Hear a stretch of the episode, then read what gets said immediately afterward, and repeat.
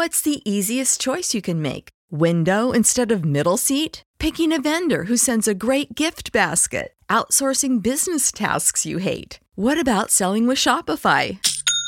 Whether you're selling a little or a lot, Shopify helps you do your thing, however you cha-ching. Shopify is the global commerce platform that helps you sell at every stage of your business. From the launch your online shop stage to the first real life store stage, all the way to the did we just hit a million orders stage. Shopify's there to help you grow. Whether you're selling scented soap or offering outdoor outfits, Shopify helps you sell. Wherever and whatever you're selling, Shopify's got you covered. Sign up for a $1 per month trial period at shopify.com slash try. Go to shopify.com slash try now to grow your business, no matter what stage you're in. Shopify.com slash try. When you need mealtime inspiration, it's worth shopping Kroger, where you'll find over 30,000 mouthwatering choices that excite your inner foodie. And no matter what tasty choice you make, you'll enjoy our everyday low prices, plus extra ways to save, like digital coupons worth over $600 each week. You can also save up to $1 off per gallon at the pump with fuel points. More savings and more inspiring flavors make shopping Kroger worth it every time. Kroger, fresh for everyone. Fuel restrictions apply. Hi, I'm Matt Lieb, And I'm Vince Mancini. and this is Pod, Pod Yourself, Yourself a a Gun, Gun. a Sopranos podcast where Vince Mancini and I go through every single episode of The Sopranos and, talk, about, about it. it. you know, you used to only double up on the first part, and now you do the second part, and it's infuriating. I gotta surprise Um, you. I know you hate it, and I don't know why, because everyone else loves it. It's it's because uh see for everyone else what they hear is a perfectly synced version of us talking but for me I hear there's a delay cuz it's on a Zoom and it drives me fucking insane. It's like have you ever used one of those apps where it doubles your voice and you can't talk because you're hearing your own voice on delay? Uh huh. Uh huh. It, it's like that except it's hearing your goddamn voice. Oh, sounds And- wonderful. No, not to me. Um, anyways, this is the world's only Sopranos podcast. All other Sopranos podcasts are lies. Uh, so we thank you so much for listening to it. Um, I just, you know, off the bat want to say, uh, hey, give us five stars and a review on iTunes. You know, it's something that we need. It's something that helps us out and it, it'll help you out because the more reviews, the more views we have and the more reviews that we have, then the better the podcast will get because then I'll feel encouraged to continue working on it. Sounds like a threat. It is a threat, guest. Um, you have not been introduced yet. Uh, anyway, so please go to the iTunes store and uh, give us five stars and a review.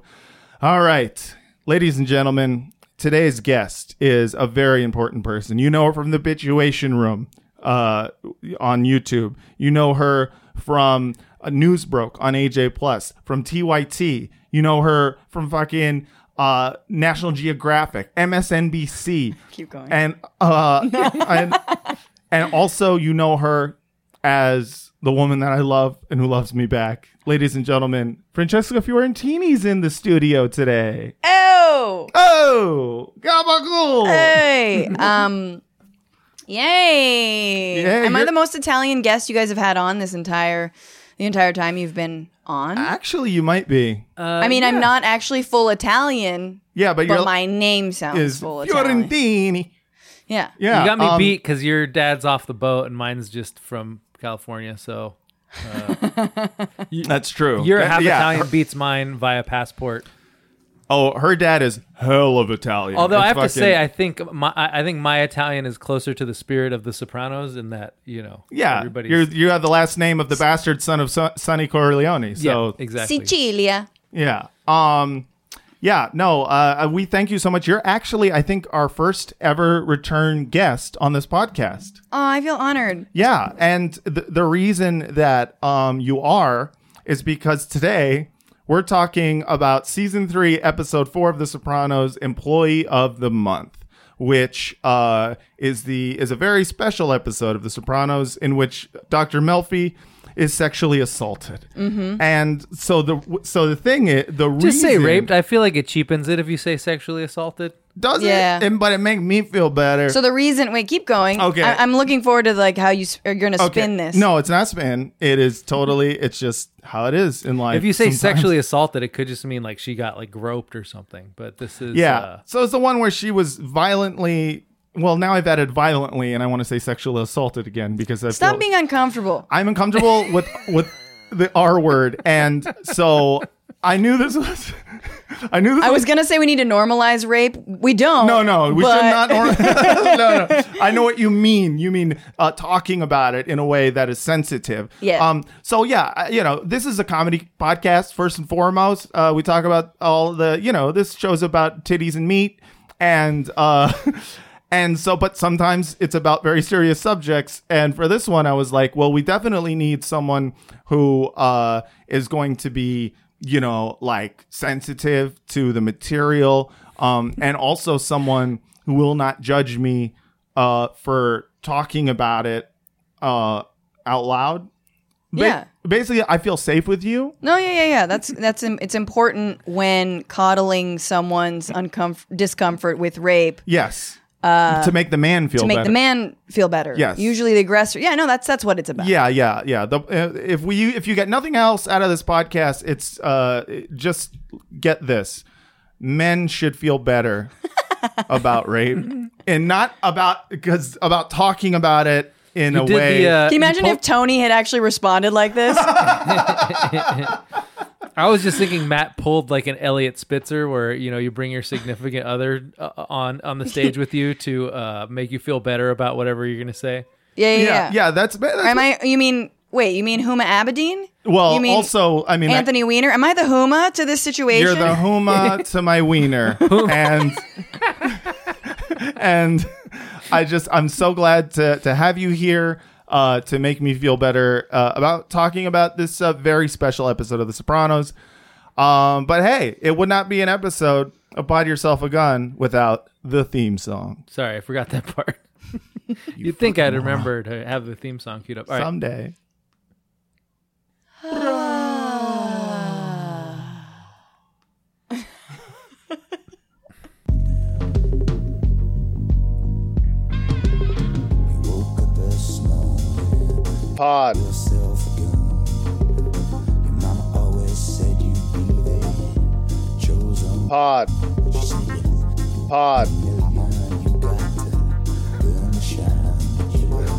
born under a Podcast. blue moon in your eye.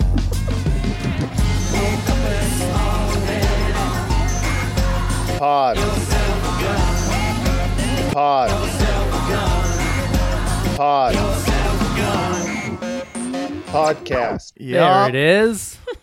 Never Oh, man. gonna get old. Never, never. Funny forever. Is it the same pod that you repeated, or did you actually say different pods? Um, I you know it's been so long I don't really remember, but I'm pretty sure I did one pod. I got like the perfect pod. Got the perfect pod. I got the perfect pod, and then I just cut and pasted that, and uh, wow, that must have taken you forever. it took a long time, and uh, it was. Uh, I think everyone appreciates the uh, the skill involved in my editing. But uh, anyways, hope you all out there enjoyed uh, the theme song. For any first time listeners, weird first episode to start on, bro. Um, because this week we are talking about uh, season three, episode four of The Sopranos, Employee of the Month. Uh, which premiered March 18th, 2001. Vince, what's the synopsis? No, March. Did you say March 18th? What did I say? I think not that. Anyway, uh, Fifteenth. Dr. Melfi's attempts to steer Tony into behavior modification therapy take a detour when a personal crisis gets in the way. Meanwhile, Ralph Cifaretto, Joe Pantoliano, finds a way to endear himself to Jackie Jr., Jr., but not to Tony. Can I just point out real quick um, that for the past, I would say, three, four episodes uh, in a row where we've been reading off uh, HBO Max's synopses of each episode, they've been cheeky as fuck. Not- Notice that on this one, they decided to play it safe. Yeah, no whimsy this time. What no you know? whimsy. Yeah, yeah. No, you know, no, no little puns or jokes or anything. No play on words. They were just like, let's just keep this serious. So that's just important to note. Um, yeah. So, like you said, March 18th, 2001 is when this premiered. Uh, Vince, what was going on in America when this episode came out? Oh, are you saying you want to do go to the Remember When machine? Uh, Let's take a little trip to the Remember When machine. Yeah, we need cultural and historical context. That's what we're all about. Yes.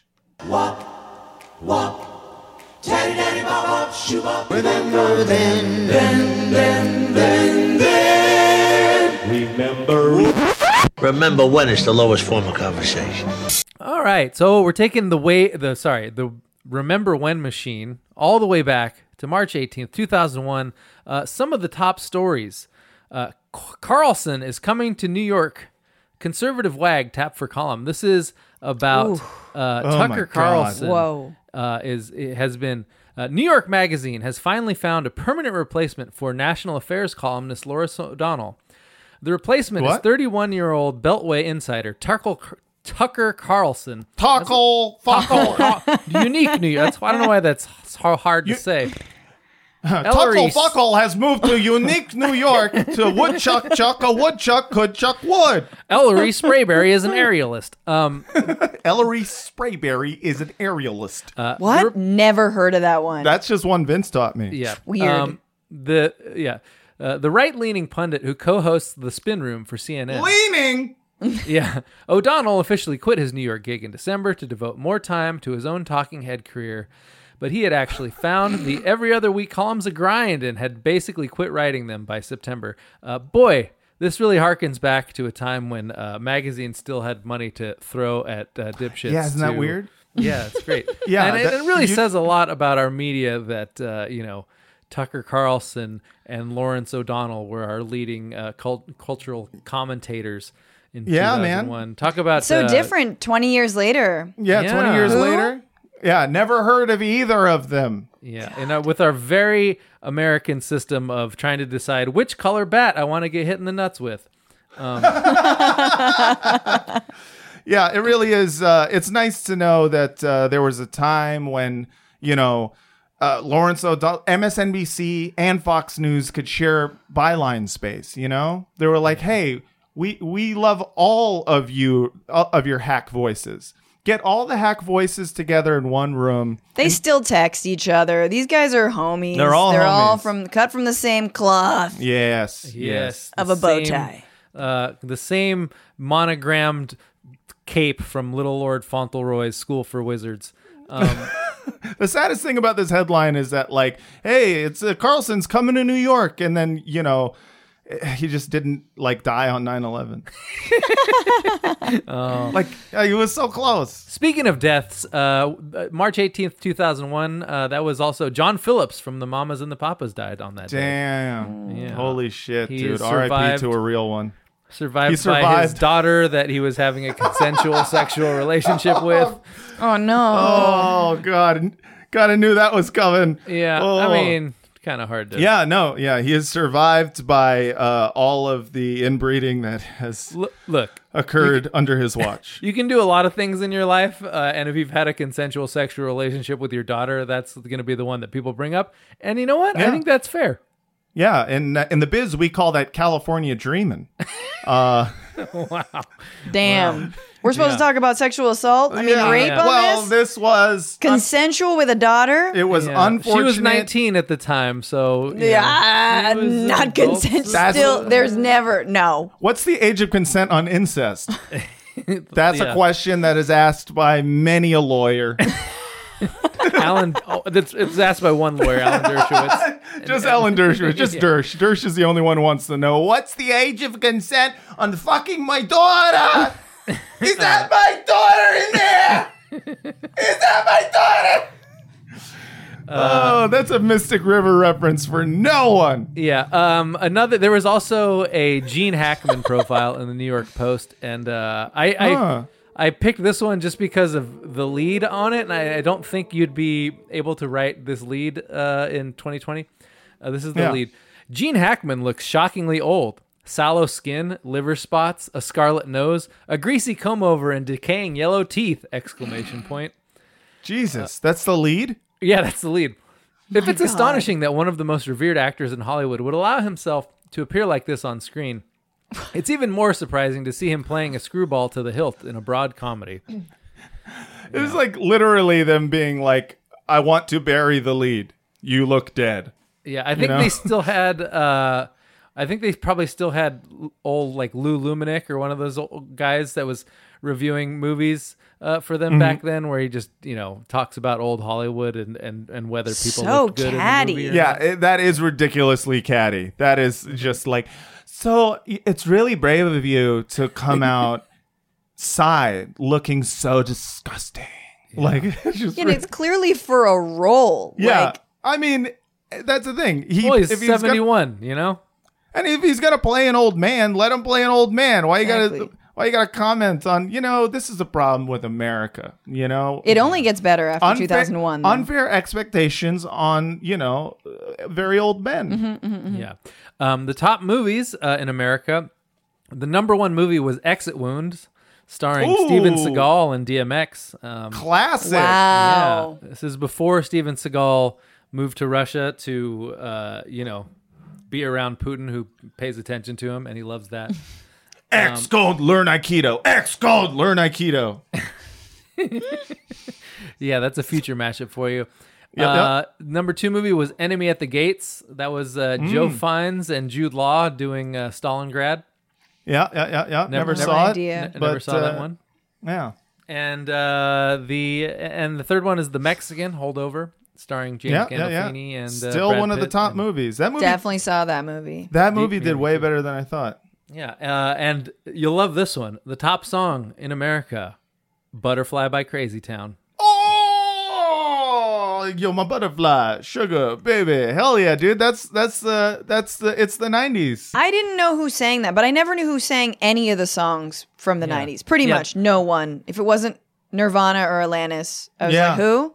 Yeah, Well, I mean, but Look, some people say that Shifty Shellshock is no Kurt Cobain, but uh, some you know, people say that. Some people say he's better. he did write "Butterfly" by Crazy Town. So Yeah, he was that. Crazy Town, bro. he did. Yeah, it was I am Crazy. Town. He- he- I am Crazy Town. He said in a room smeared with his own feces. That's what he's doing right now. He- well, he's not lying. He really is Crazy Town. Welcome to Crazy Town. Um, And that Yeah, is no, I- the uh, Remember When machine. what a what a machine. Uh, anyways, uh, so that was what was going on in America when uh, this episode premiered. Um, and yeah, let's get into it. Uh, you know, uh, employee of the month. This episode. Let me uh, ask. let me ask you something, Matt. please. Um, I noticed that the HBO Max synopsis writer ditched the whimsy for this write up. Right. Did you perchance uh, ditch the rhyming format for Bada B stories? Uh, um, you know, here's the thing about me, Vince. I'm a professional. You know, uh, I'm like I'm like the U.S. Post Office.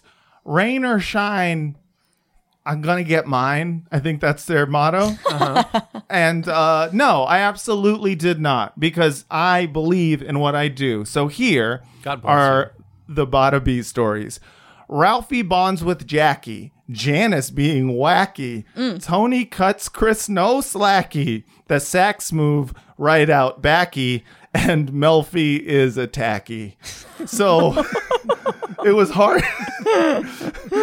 Uh, Way better of a synopsis. I like this better. Yeah, I think this is what uh, you know. HBO Max, if you're out there, if you got execs listening, call me up, dude, because I'll I'd be happy to you know write all your synopses in rhyming format, Yeah. and in ways that really don't explain anything about what's going on. Not at all. But the the rhyme makes it fun. You know what I mean? Yeah. So Matt, let's go through the episode. We got Sure. uh, you know, we we open with what? Ralph Ralphie Cifaretto, Mm-hmm. played by Joey Pants, who I think is, you know, probably like the greatest late seasons Sopranos character, probably. Yes. Yeah, Um, definitely. And so he has uh, what is this? Like the second or third sit down with Jackie Aprile junior to tell him to uh, you know, cut it out with the mafia Mm-hmm, to get stuff. his life together. Yeah. Um.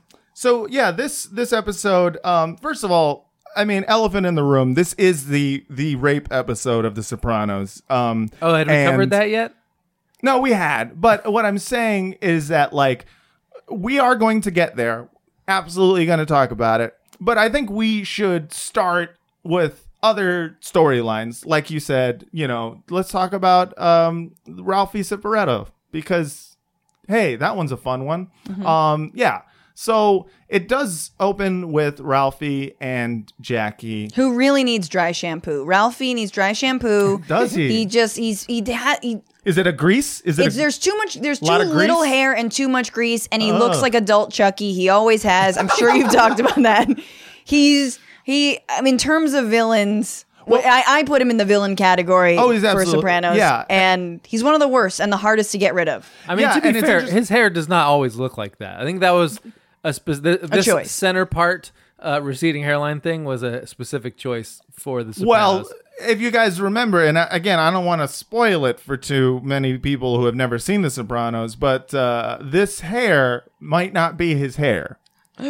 That's right. Yeah, well, you know, no spoilers. Imagine getting that piece. Like your piece It is a looks weird even piece. worse. Okay, Yeah. keep going. Yeah. So I have a question about that for uh, you know our female guest. Um, I feel I have Yeah. this theory that I feel like um, toupees would be more socially acceptable if dudes just sort of treated it like hair extensions kind of thing. Like I feel like if uh, Hmm. if a guy was like, yeah, sometimes I wear the hairpiece, sometimes I go bald. Uh, you know, it's it's depends how I feel that day. But I feel like everybody, every bald guy, they sort of treat it like they're actually trying to convince people that they have hair, and so it becomes like a That's thing totally that people true. talk about behind their back. But honestly, Yeah, like, I think so. I think it's also because like probably bald gay men do drag and are fly and Okay. just cu- and are like. oh, I see. So I feel like gay men need to be the leader on this. Yeah. Like they need Right. to definitely lead the way on normalizing and making hair pieces accessories. But like they're yeah. like, but I'm hot and gay, and I'm just gonna be, do drag. Yeah, and this is a more fabulous wig. So it's it's hard. yeah, straight dudes uh, may you know shy away from like accessorizing their hair pieces uh, because they might be confused for a gay man. No, that's not what I'm saying. Oh, that's what I heard. no.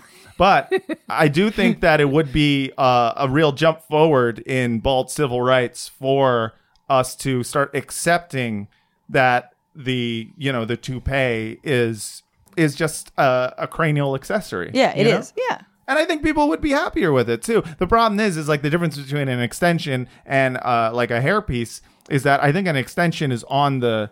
It's like sometimes it's a wig, but sometimes it's actually like, isn't it? Is that a weave? Yeah, yeah. There's nothing to weave into unless you could c- connect it to like some ear hair. Something's going on with Look, Trump's head. in both cases, you're wearing someone else's hair to make it look like you have more hair, and uh, That's true. You know, But one is a lie and one isn't. Eh, is it? I think they're both lies. Two, no, toupees I think- are more lies. Trump is wearing like his own scalp, but the scalp from behind his head. Like Yeah, he's, yeah, yeah, He's yeah. wearing wrong scalp. Yeah, yeah, yeah, yeah. well, he yeah. actually had like scalp reduction, where his his Exa- scalp is yeah. really tight back there, supposedly. Exactly. Ew. All right. Yeah. Listen, that's way too gross of an episode. Uh, no, it is. That's uh, like yeah, yeah. uh, we can't get gross on this. Get back to the rape episode. Yeah, this is get. Let's keep it non-gross. Talk about Melfi being. All right. Uh, so, So, so like Ralphie's doing this. Uh, he he's in a weird way. He's like Jackie's most understanding father figure. yeah, Because yeah. I mean, I, I I think so. I mean, he's right now only, you know, basically the only father figure that he has. Um, you know, although Tony. Tony was attempting to in, in the previous episode, but his attempt kind of fell on deaf ears because what But he was trying other- to do. every other father figure is like, oh, but why don't you become a doctor? And Jackie Aprile's Right. like, hey, I'm a complete knucklehead from Jersey. Like, I'm not going to yeah. be a doctor. And I think Yeah, Ralphie is the only one who's like meeting him where he is and, uh, Yeah. you know, working with what he's got. And and Ralphie, to his credit, is trying to um do something positive for him in that like he he wants him to give his mother Ro like less hard of a time and, and like is is is doing the best. He truly is doing the best to like bond with him in some way. And in the scene where they're Wow, so much slack for Ralphie here. Well, this is before guess- Well, for right Ralphie- now, he hasn't killed. Yeah, Okay, any okay. Ralphie hasn't women made a yet. heel turn yet. Got it. The- At, at this point, Ralphie is uh, a semi understanding and empathetic figure uh, because we haven't really seen much of him so far. Like this is the only fourth episode he's been in, or the third episode he's been in, and uh, and yeah, so he's he's doing his best. But you know, Jackie just is like, I'm, I'm gonna go to the gym and get really buff, you know, and and and Ralphie, you know, Go watch Scarface again. I like it when Yeah. he says he's gonna get the women and then he's gonna get the power. Uh, my favorite part is when uh, he does cocaine. You guys see that part? That's a good part. That's a lot of cocaine, am I right? I wish I had that much of- cocaine. Hey, Maron! Uh, Would that I could one day have that much cocaine in front of me. would that I could one day. Um, so yeah, uh, Ralphie uh, is doing his best for him, uh, but you know his advice is kind of falling on deaf ears. He hears that Jackie wants to go to the gym, and he has an idea. He uh, is like, "Hey, uh, let me uh, drop you off, but I got to make a pit stop real quick." And he ends up going to meet with, um, I guess this is this guy is like the brother-in-law of the person who usually runs whatever. What what was that? A trash business? I don't know. what the- yeah, something like that. He's he going to a guy who's like being squeezed by the mafia, and he's like, "Hey, where's my cut and whatnot?" Um, and he decides uh, to have a bonding moment with Jackie, his soon-to-be stepson. And I have a clip of that. You want to question a New Jersey business practice that goes back 70 years? Hey, what is all this, Ralphie? How to stick a shish kebab up your ass. Why do you provoke me, huh? This young buck, he'll fuck your wife until she moans. Fucking wop. You began it, huh? Fuck you call me? You bring my wife into this? Huh? Put it down. Hey, mister, come on. Hey! Get the fucking back! Let go! You alright to get you? Fucking asshole! Fool this prick! Get back back! Introduce him to his! Get back back!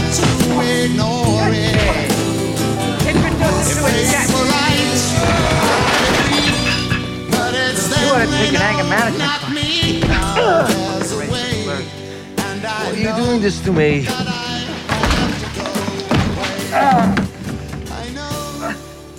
What's what song did you put in there? What is that? Let's go, kid. Bro, that is that's Father and Son by Cat Oh. Stevens. Oh, okay. See, I would I was thinking you were gonna go Cats in the Cradle, but I like this. You- too. okay, so I thought about that. I thought about Cats in the Cradle with that. I was like, that's kind of perfect. But it's like that song, the problem with it is it sucks so fucking much ass as a song. What if you and put the a- Ugly Kid Joe version in there?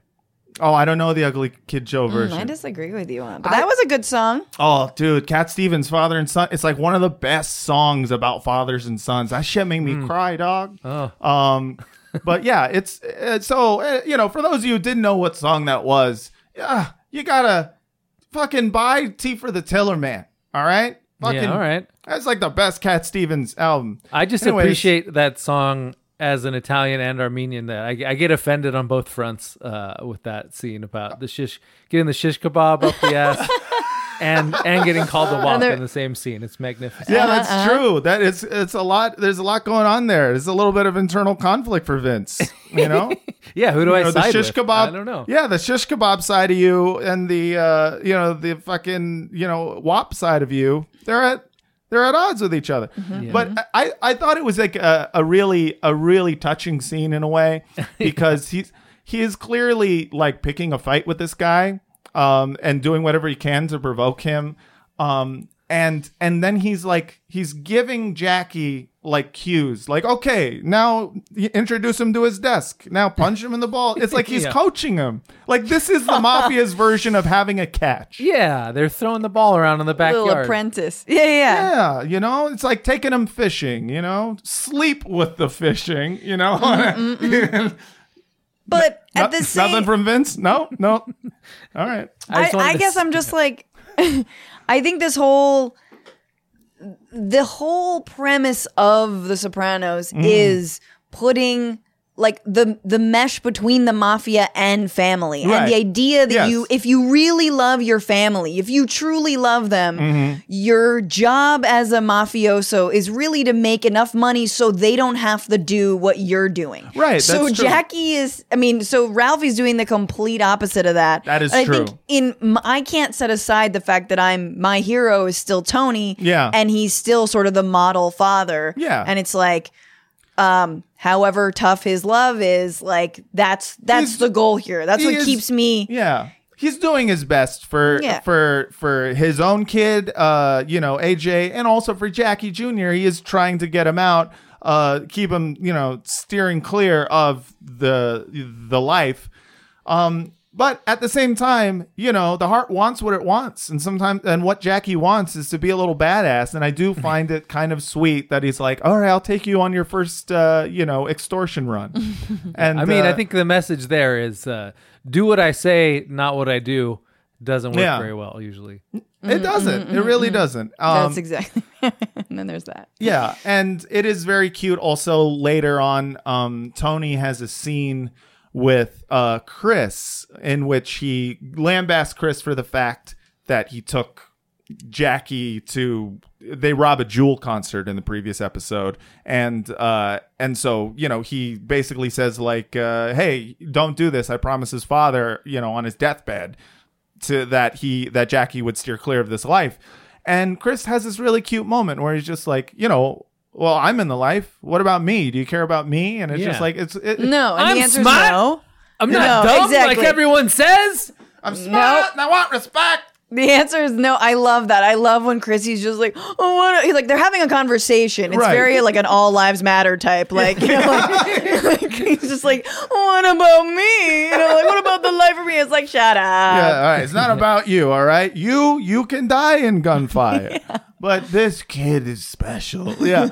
but but you see a little bit of Tony's soft side for for Chrissy there too because he does like he takes him in and he hugs him and he says I love you and then like uh, like as Chrissy's walking away he looks back on the stairs and they wave at each other. It's like a very sweet, you know, moment in an episode filled with torment and sadness. Yeah. Also, you're forgetting one of the best lines of this episode where he's like, "Oh, it's it's it's good enough for me, but not good enough for Little Lord Fuck Pants." And then the the two FBI agents are going, "Wait, is Little Lord Fuck Pants is that is that a code?" Because I mean, how could you tell? How could you tell when someone's being extemporaneous when there's like another guy whose name is Big Pussy all the time? It's And, true. uh, It's a good point. You really can't tell if Little Lord Fuckpants is like. I think he's high up on the mafia list. You know. yeah, we need a new index card. Oh shit! yeah. Um. But yeah. Uh. You know. So there's there's this kind of like. I don't know. Uh, there's this episode is a lot about paternalism, um, and uh, the role of paternalism and kind of, uh, I would say, uh, Italian American culture and society. You know, you've got the paternalism between Jackie Jr. and Ralphie. You got Tony and Chris, and also Tony and Jackie, and you also have uh, Melfi's relationship to Yeah. both Richard, her ex husband, who is now they are back together again, Mm-hmm. and uh, Melfi and Elliot, uh, Yeah. who is her therapist, and then of course Melfi and Tony. So I think uh, uh, I Mm-hmm. think that scene plays into uh, our segment "The Real Gangsta," which uh, absolutely, I think "The Real Gangsta" is your family legacy. Uh, absolutely, episode. absolutely. So- Uh, I I think the real gangster is patriarchy. Um, also, Also, the justice system, but mostly The patri- justi- patriarchy. Patriarchy, uh, and then oh, you know, um, also uh, fast food chicken places. Sure. yeah. So are we Because getting they- are we getting there already? Are we going to that? No, scene? we're Okay. you know, fuck it, we're there. Let's let's Yeah. let's go It's there. the big story. So she comes out of uh, Dr. Melfi comes out of a session in which she tries to lose Tony as a patient. Um, yeah. So, general thoughts on this episode. Sorry, I'm skipping around, but uh, No, go ahead. That's this is why. First of all, there's there's a few reasons that I really don't like this ep- this episode, and it's by far my least favorite of the season. so Really? far. Wow. Yeah. Um, because um, it's all about Dr. Melfi and psychotherapy, which uh, I'm on the record as be- it's being my least favorite I know part. y- you're against the, entire Sopranos. conceit of the show. Go and on. so and then they so they write in they write into it this love it. additional conceit that Dr. Melfi gets raped, and uh, Yes. this is an this is entirely a way to use uh, like to describe Melfi's feelings for Tony, um, which don't really care and then they and then then she has to explain it with her dream sequence about the fucking rottweiler um, Okay. and tony's the rottweiler because she Yes. likes having a rottweiler like who cares and then also it's about uh her ex-husband and his feelings about italianness which i care even less about than melfi's Yeah. feelings for tony and basically, Okay. just anytime that uh, Melfi's family is on screen, I like it when they're used for comic relief because they're so insufferable.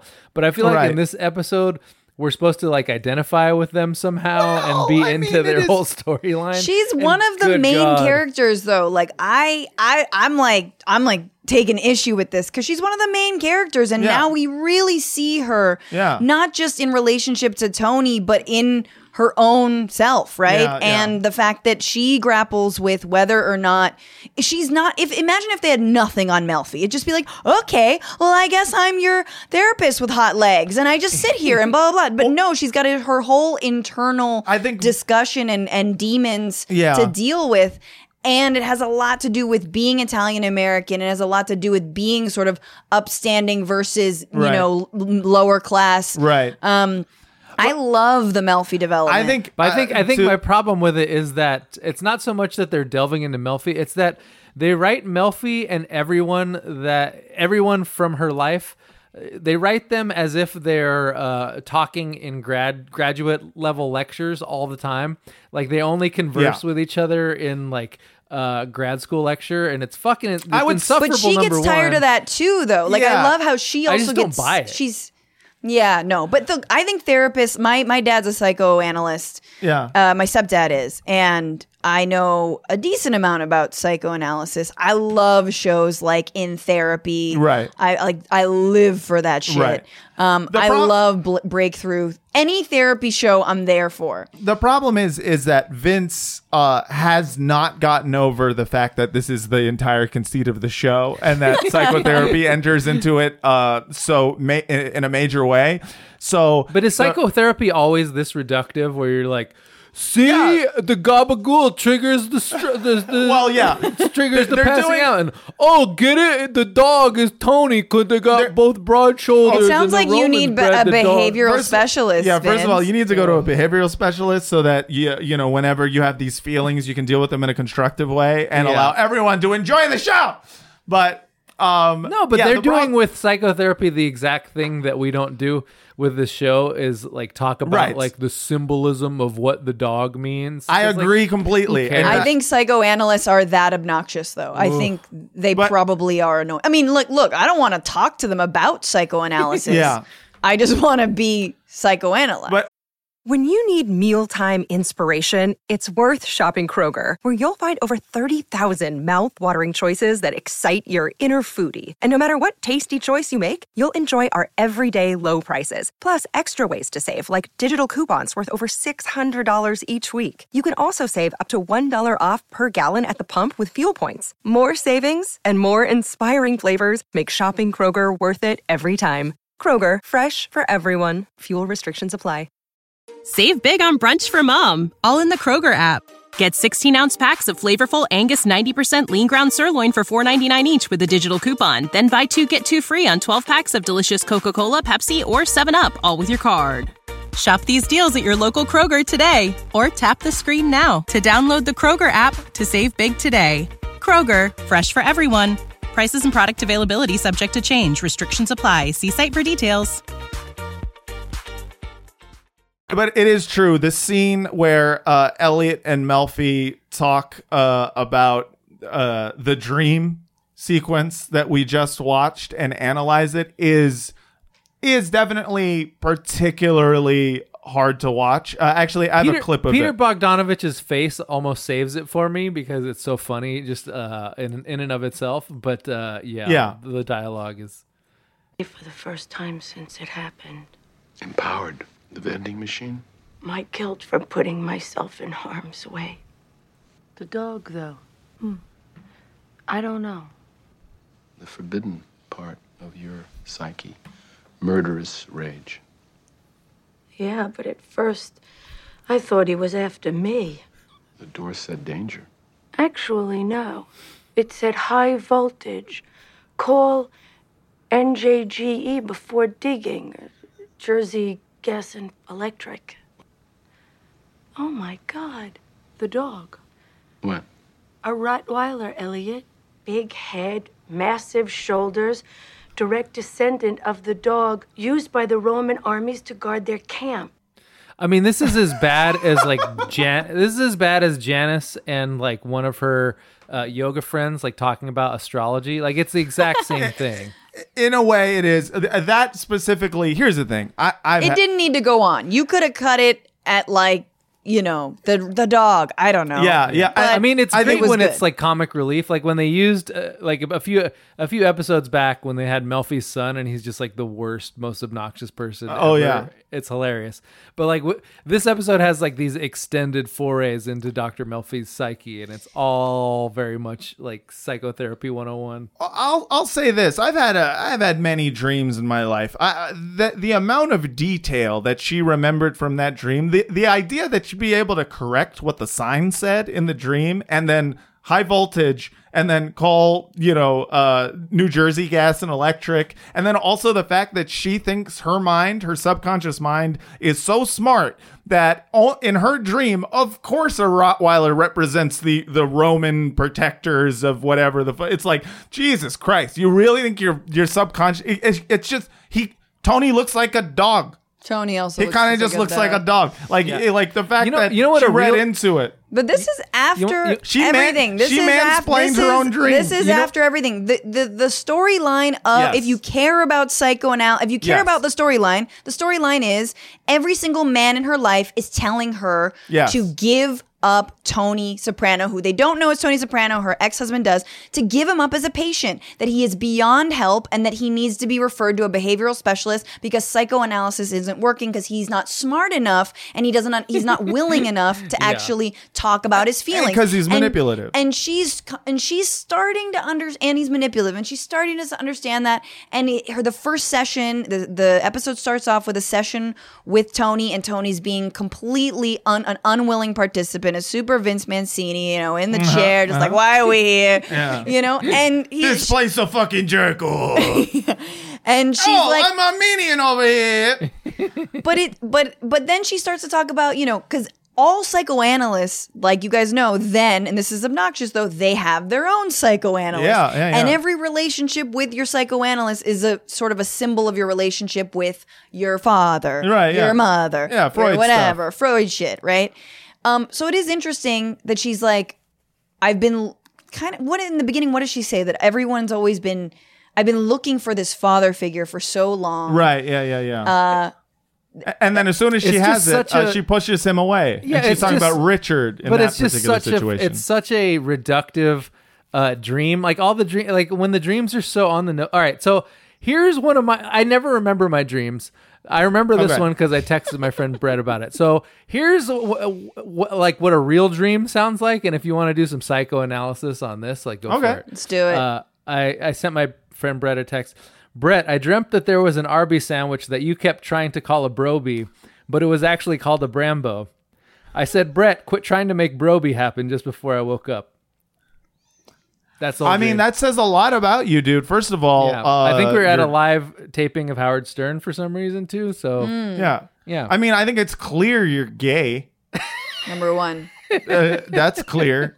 Number two, Uh, you- your need to correct Yes, somebody. Like, yeah. why not just go with You're you're correcting him? yeah, and of course it's like an Arby's like sub sandwich. That's phallic. So what if it you're really was called a Brambo though, and he's he's he's over here trying to call it a Broby like an idiot? It's not what Yeah, the but sandwich you- is called, dude. Yeah, exactly. But you have a thing where you like It's about control. it's about and not being able control to let and g- that and not, go. not letting go of the fact you're gay. What about you know how they say Arby's is uh they have the meats? Does that does that yeah, factor in but there? even more so, you want the meats because. uh, so, I, I think we're done here. That was good. yeah, that was okay, that, that was an I episode. think we, we No, come to a breakthrough. Okay, but uh, so let's just get back to this what this episode is about because I completely disagree with you, Vince. To me, this is one of the um, one of the best episodes of The Sopranos ever. Um, easily, easily. the self-hating Italian. No, no, no, no, no. Listen, Or Richard, the reason, she should have dumped Richard the first Hey, time because this guy sucks. First of all, Richard sucks. We all agree with that. But what I love about this episode is number one, it is uh, a standalone episode of The Sopranos. This episode could exist in any season of The Sopranos. This episode could exist False. as a one it hour has short Janice film. in the leg. You can't. It's like a all the well, I'm good talking about storylines the storyline. Mm. Vince. Vince, the storyline in general. Listen, it's an hour long. Whether they can't, they got to move the story forward in some places. But in terms of the relationship between Melfi and Tony, it cements it as like uh, uh, it gives it as what we an- always thought it was. no, right. But the difference is, is that there is a, a more, and I don't want to call it like emotional um extortion or like you know uh, she's not an emotional hostage per se but She already had the Uh, other she- damn dream where he gets in a she- car accident and she abandoned him. Like we did this Hey, whole Vince, thing before. Vince, uh, shut your mom.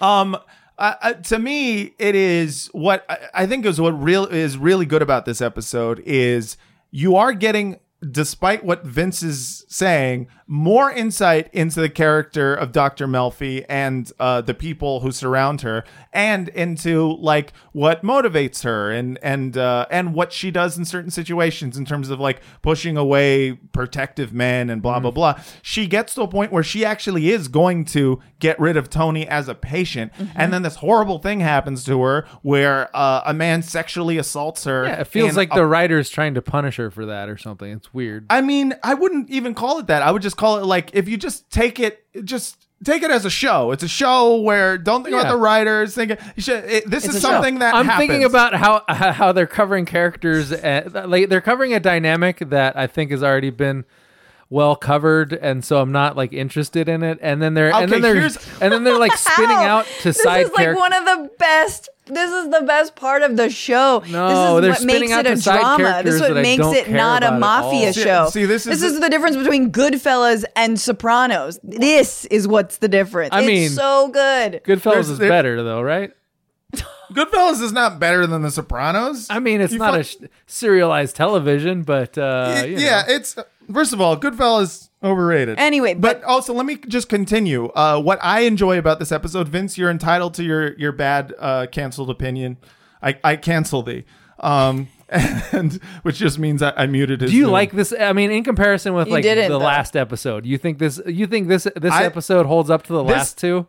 Yeah, yes, it does, and let me tell you why. This episode, and you can call me, uh, you know, uh, maybe I'm an easy audience. I'm definitely a shill, but this episode had an acting performance that made me cry, and that's hard to do with a TV show. Like, like the like uh, Melfi's entire storyline in which she's dealing with not only getting raped, but then you know not getting justice, and then struggling with the fact that like she is has the ability to get revenge. She could do it if she wanted to. And then being drawn to that moment where Tony is like, Is there anything you want to tell me? And just that no at the end, fucking goosebumps Oh, every God, time. that is Yes. bro. like you- that. is- You must love the the ending of The Sopranos. It does the same thing as the finale episode, where it's like it sets you up to want a certain thing out of the show, and then it Oh, like, but that's- and then it performatively doesn't give it to you, and it's like, No, see, that's See bullshit. how smart this show is, and it's like, no, But that's like not Vince, why we what do like you the show. what do you consider good TV then? What is I your consider like, good You see how TV, like, like- it was like brilliantly done and executed?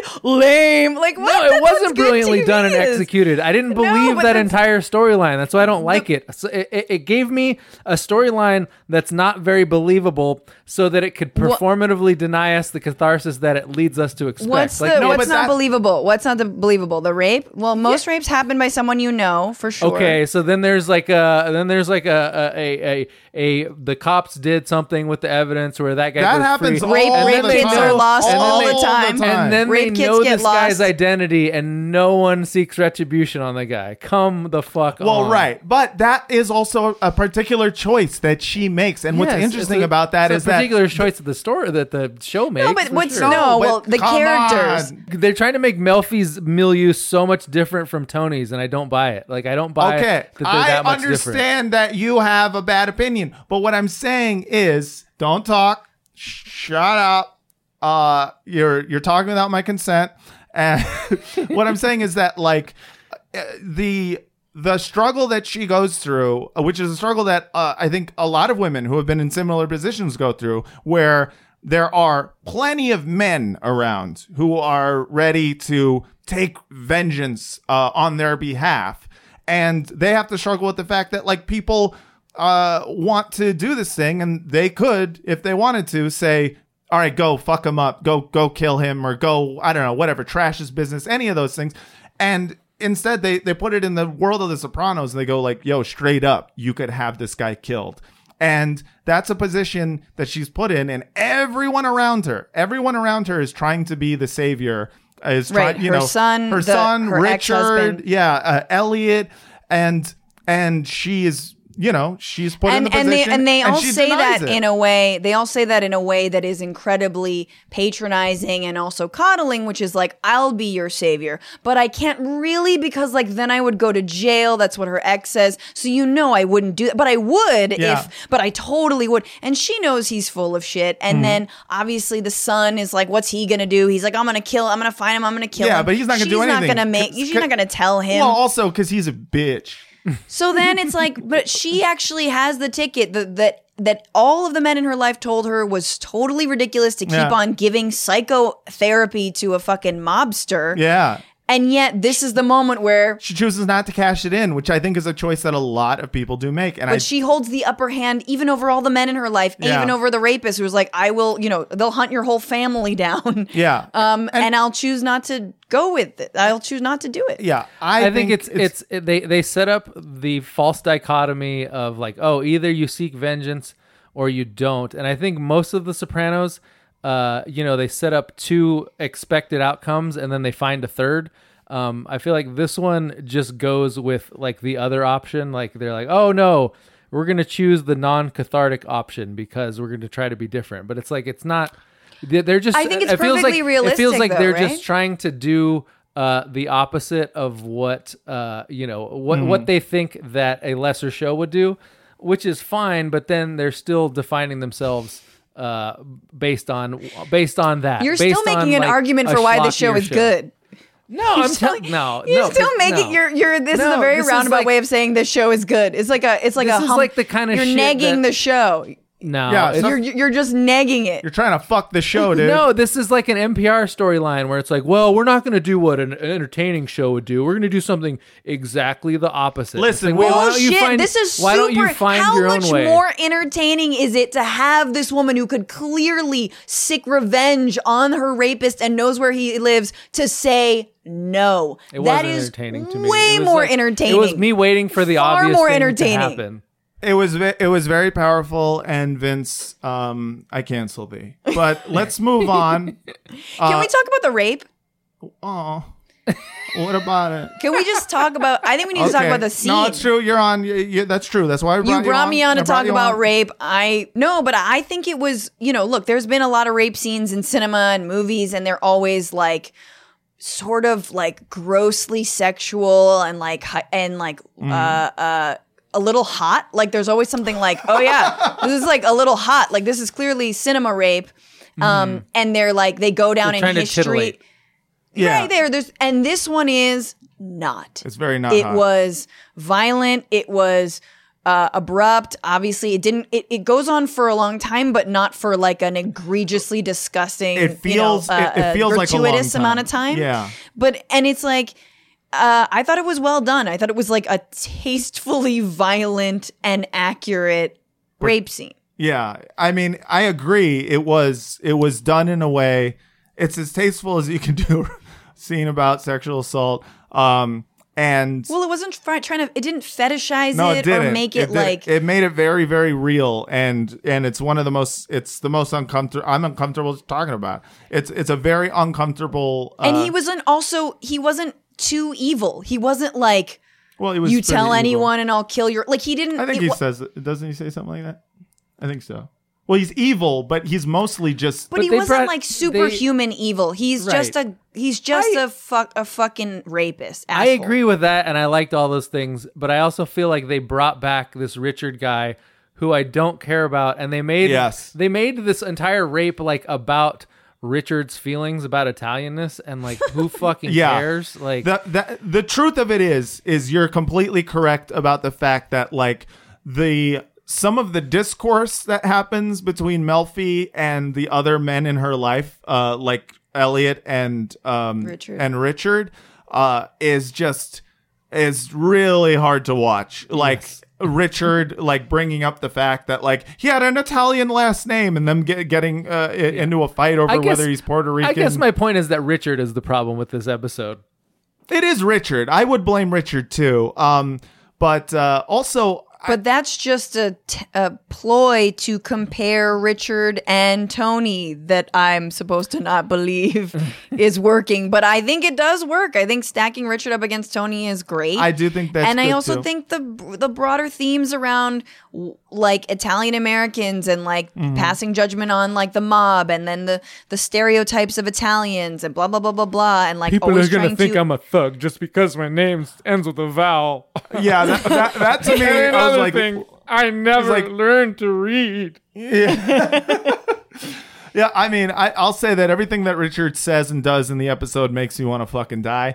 Um, and and Elliot, that's the case too. But Elliot, like Peter Bogdanovich, uh, plays that character in a way that's so uh perfect and obnoxious. He has a funny face, and I like. he that has a about him. funny face that like He had a funny face. he's just it, like uh even though like the moments that they have that are earnest between Melfi and Elliot can like you know you know just be incredibly annoying um I just I do think that he has these moments that are perfect. In fact, I have a clip of my favorite Elliot moment ever. Because the justice system is fucked up, Elliot. Richard's got his attorney looking into this at $300 an hour. But meanwhile, that employee of the month cocksucker is back on the street. And who's gonna stop him? You? Jennifer. Civilization. Oh, don't worry. I love I love that his thing is like So like who's gonna stop him? You? And he's like, "Br- bro, I totally I would. Yeah. Like I would in a second, bro, but like civilization Yeah. will crumble if like people just start doing Batman shit. Like like I love that for him. He always brings it back to like Law and order was established. The Magna Carta. In medieval is- times, they had trial by combat. Uh, so good. yeah, it's just like that. it- It's such an Elliot response to it that it's like it. Uh, it's just That's so what I mean. good. I My- feel like the it's Melfi favorite. Elliot dichotomy is perfect, and it kind of accomplishes all the things that they were trying to accomplish with the Elliot Richard dynamic without Yeah, making Richard me is want to the crawl worst. into a hole and die. But but doesn't isn't this episode supposed to also close the door on Richard? Do you know what I mean? She's Uh, let him back I into her so. life, and I I, believe this is the episode where it's like, "Yo, homie, you tried," and he did try, but then he kind of messed. He he definitely fucked up. I forget what Yeah. happens uh, at after this point. oh, but and he I- says I- he could kill him with these hands, and he cl- they do a close up on his little ball. yeah, the close up.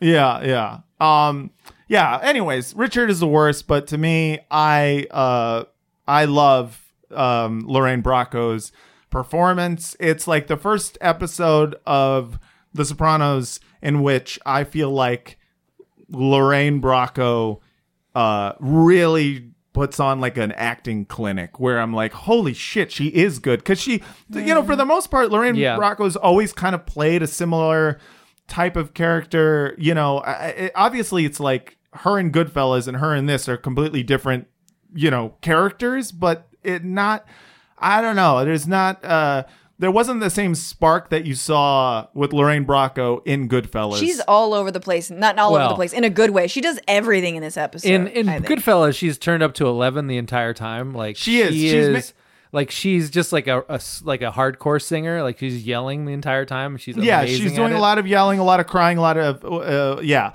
Um, whereas like she is pretty much just played, you know, even keeled Melfi, and like occasionally she'll break out of the shell a little bit, get drunk, and you know have Yeah. like those moments. But this is this is an episode where they really explore like the emotional dynamics of a character, and like I'm not obviously, you know, I I don't know that much about art. uh, and and especially acting art. But like, I do think that she is incredible in this in a way that uh, I think uh, you know deserves some respect. Sure. Can I talk about the the most positive development of the show, in my opinion, on uh, in this episode? Yes, is, please. Which is uh, which is Furio's uh, uh, Furio's coming out as like the sensitive member of the crew.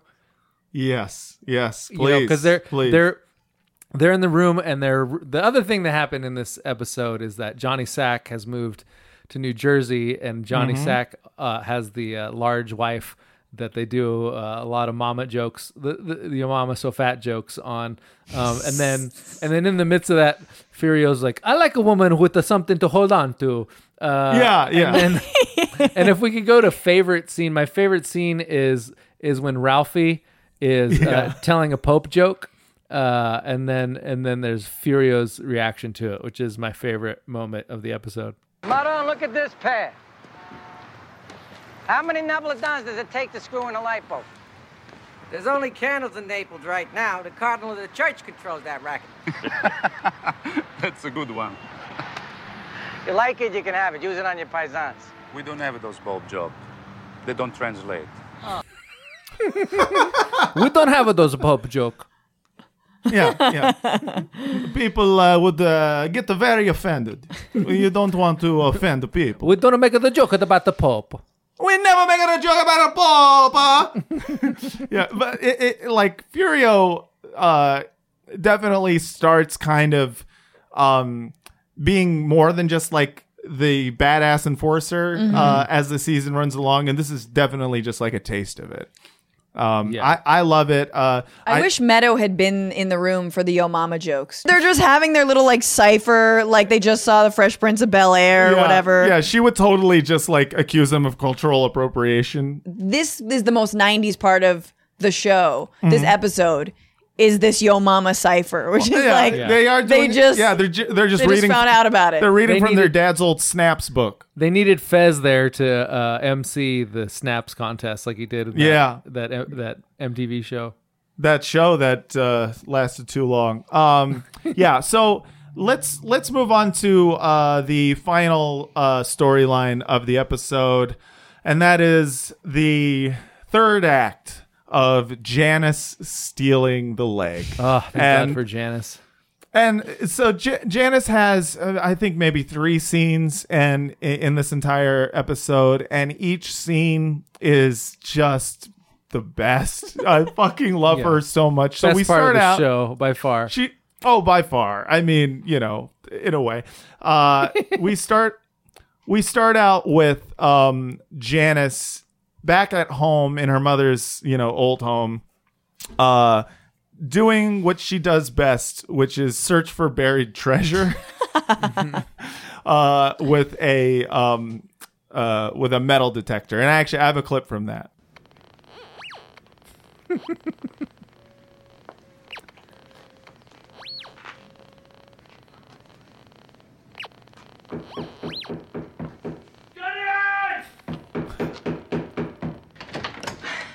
I was downstairs cleaning up. Why'd you change the locks? The minute that Ukrainian dye job was out the door, Don't mess with the Russians, Janice. That's all I'm gonna say. she can have her leg back when she returns Ma's record collection. And don't say you wouldn't have done the same thing. Don't fuck with me on this, Janice. Get back the leg. Tony, those records are yours too. It's sad that you don't care. Like, Those old albums, they're a window into Ma's soul. In fact, I'm making a documentary. the World War II generation and their music, exemplified by Ma. Who the fuck are you kidding? You're gonna sell them on the internet. I have work to do. Yeah, right. Cleaning up the cellar. Good luck finding the lost Dutchman's gold mine, Janice. You make more money working a real job. Right. Like the minute I'm out of here, you're not gonna have contractors downstairs tearing apart the walls. Oh, Janice. So good. like she's so she's so earnest about that. She's just like, cut the crap, Tony. You and I both look for buried treasure in this house. You know it and I know it. And it's like, whoa. Like Tony's like earnestly going, oh, Janice, like yeah, oh Janice is great. like it- the fact like he is he's like you are just trapped in this delusion it is so funny and the fact that also i'm i'm making a documentary uh, like about the World War II generation and their music. it just it's just i i just have known like i i know i say this a lot but i've known so many janices in Yeah. my life who I i'm like, like Janice is the repository for like every writer's uh, obnoxious person that they met in liberal arts college. Yes, yes, Yeah. yes. The one who telegraphs their plans to do great things, but first they need a thousand dollars from you. like, like, Yeah. you know what I mean? Like, like there's like there's a clear grift going on, but there's also like an earn. Like she, I've said Ernest a lot. I feel like this was uh, like uh, she does want to do things. You know, like like. I'm sure that you know in her mind she's like someday I am to make a documentary. But uh but like but she's not going to because first things first she needs to sell the musical theater records uh you know and to get the money to make the documentary She's so hopelessly manipulative Yeah. and, and cheap. You know what I mean? Just being that cheap and that lazy, but having a whole like story, just like a monument of lies dedicated to like shielding yourself from real work Yes. is amazing. Like Yeah, that, hats off. You know, yeah like- yeah no she's built like a, a really amazing house of cards That's, the, I mean, but there's also some irony to Tony saying, like, you know, it'd be less work for you to just get a real job. And then it's like, Right. you know, you're in the mafia, right? yeah. yeah. Um, so then we move on with the Janice storyline to a point where Janice actually does have uh, her comeuppance visited upon her um, by someone who I would describe as the most empathetic Russian hitman. like, like he. This is a character. You, I don't think you ever see him again, but every line that he says in this scene is just fantastic. Excuse me. Wait a minute. You let go of me! Let the fuck go of me! I don't want continuation. You give a slag and we go. What leg? Don't do this to me. Don't push me to edge. Repent on yourself. Motherfucker, do you know who I am? Do you know who my brother is? Mother, what? What did you say? Motherfucker! Are you people really so callous? Fuck you. You are callous. Cause he's, cause he's right. yeah. he's not lying. Like, like he, he comes in there. His first line is "Excuse me," uh, a- and then, and and please, uh, and then tells her to repent on herself.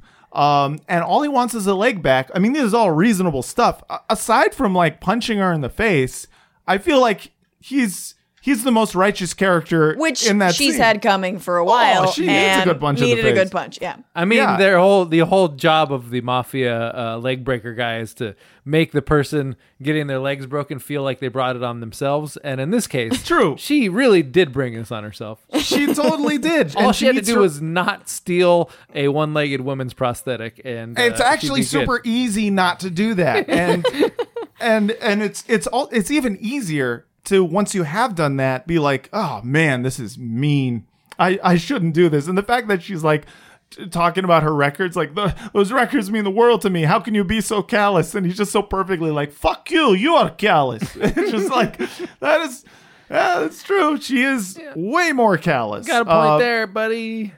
So uh, then the third and final act of the uh, Janice steals a leg and gets her come comeuppance uh, storyline is her in the hospital, um, and being able to spin this moment into something meaningful, which uh, which only like a master manipulator, especially one who master masterfully manipulates themselves, could do.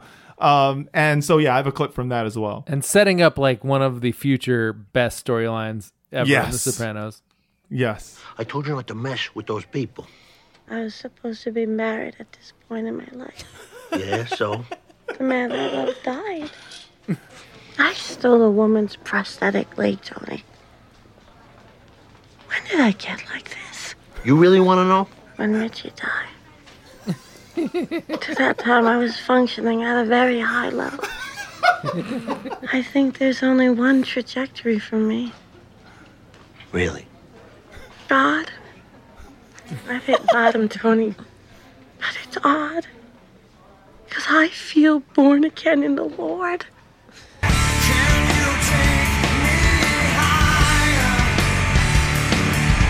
You can go now. Billy needs to see you. Follow the blue line. ah, got a little edit in there. Yeah. yeah. It sets up, uh, you know, Janice finding God and uh, and how she immediately uh, turns that into a grift. Oh, that's right. Yeah, yeah. Oh God, yeah. It keeps going. She's got to be the victim of her own story always. Yes. So Mhm. there's, I mean, i- she's already the victim. Yeah, she's She like- has to layer on a. I didn't have it coming to me. Yeah, it's weird that someone with a victim. Com- I you see this a lot where people will have a victim complex, um, but they'll all, their victimhood stories are all made up, but they are victims of other things, and you're like, why? Why don't you just you can just say the real shit, and no one is Yeah. going to judge you. You can have like You can just know- say I shouldn't have stolen her leg. That was dumb. Yeah, or- you were right. or like I was in abusive relationships, you know, I, I my my son won't talk to me. Like there's so much actual victimhood going on, but the the victimhood complex that she has, she invents different reasons why being caught in her grift and called out that it's like no no no no you don't understand it's not a grift i'm a victim of this other shit that i just made up it's like this weird defense mechanism you know Yeah, no, she had uh, like she uses the symptoms to avoid uh, acknowledging the disease. Speaking of which, she also in the hospital. Uh, the first thing she says to Tony is, "I broke my wrist and and and three ribs." She's lying about the ribs. I guarantee.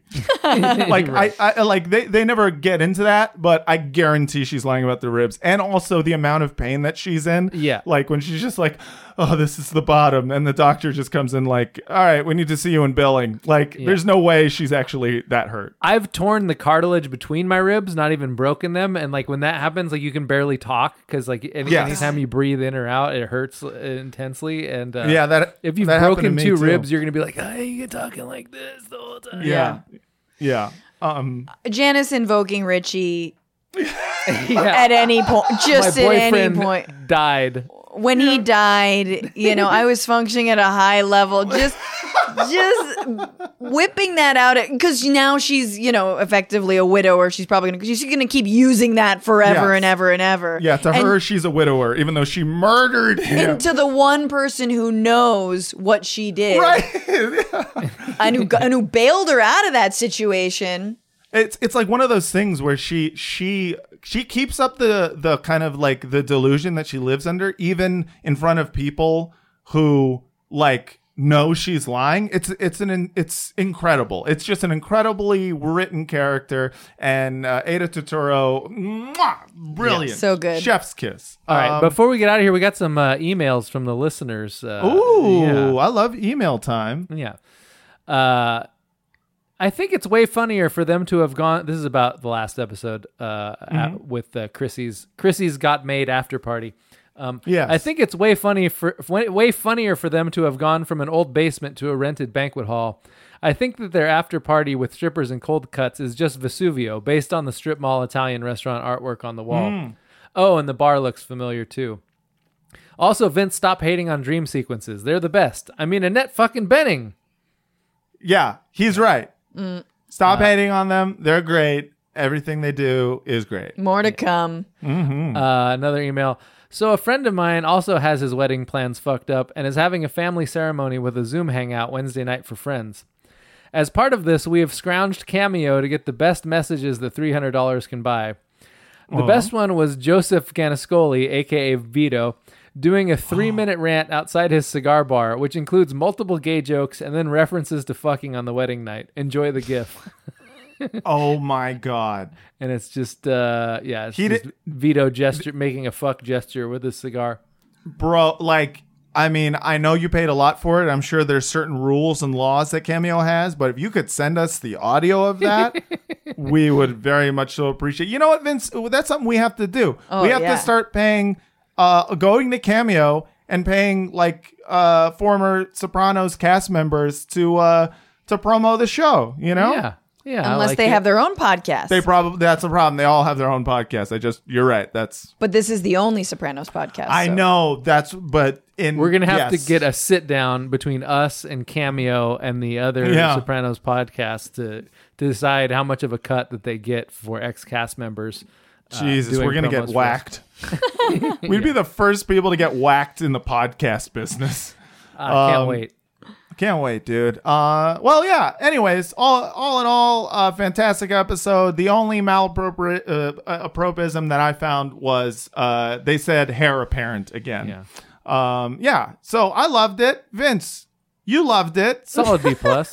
Solid B plus. Um, yeah. Uh, Francesca, thank you so much for coming on to this episode. No problem. I take took it very seriously. Yeah, you could tell. I'm with. That's what we needed. Feel passionate. Thanks for having me. Yeah. Where can people find you on the internet? Oh, follow me at Franny Fio on Twitter, Instagram. Listen to the Bitchuation Room podcast. Hell yeah, do it. Um Frotcast at gmail.com for all your questions, comments, concerns, anything you want to talk about with Sopranos or whatever. If you just want to say hi, patreon.com slash frotcast that has bonus episodes of a different podcast that we do in which we talk about movies and stuff. But also, hey, if you listen to Pod Yourself a Gun and you're like, I love this and it's free, I, I should give them some money. You know what? Donate to our Patreon. We'll take it. And then guess what? You can listen to other episodes of things where we talk about other things. So patreon.com slash frotcast.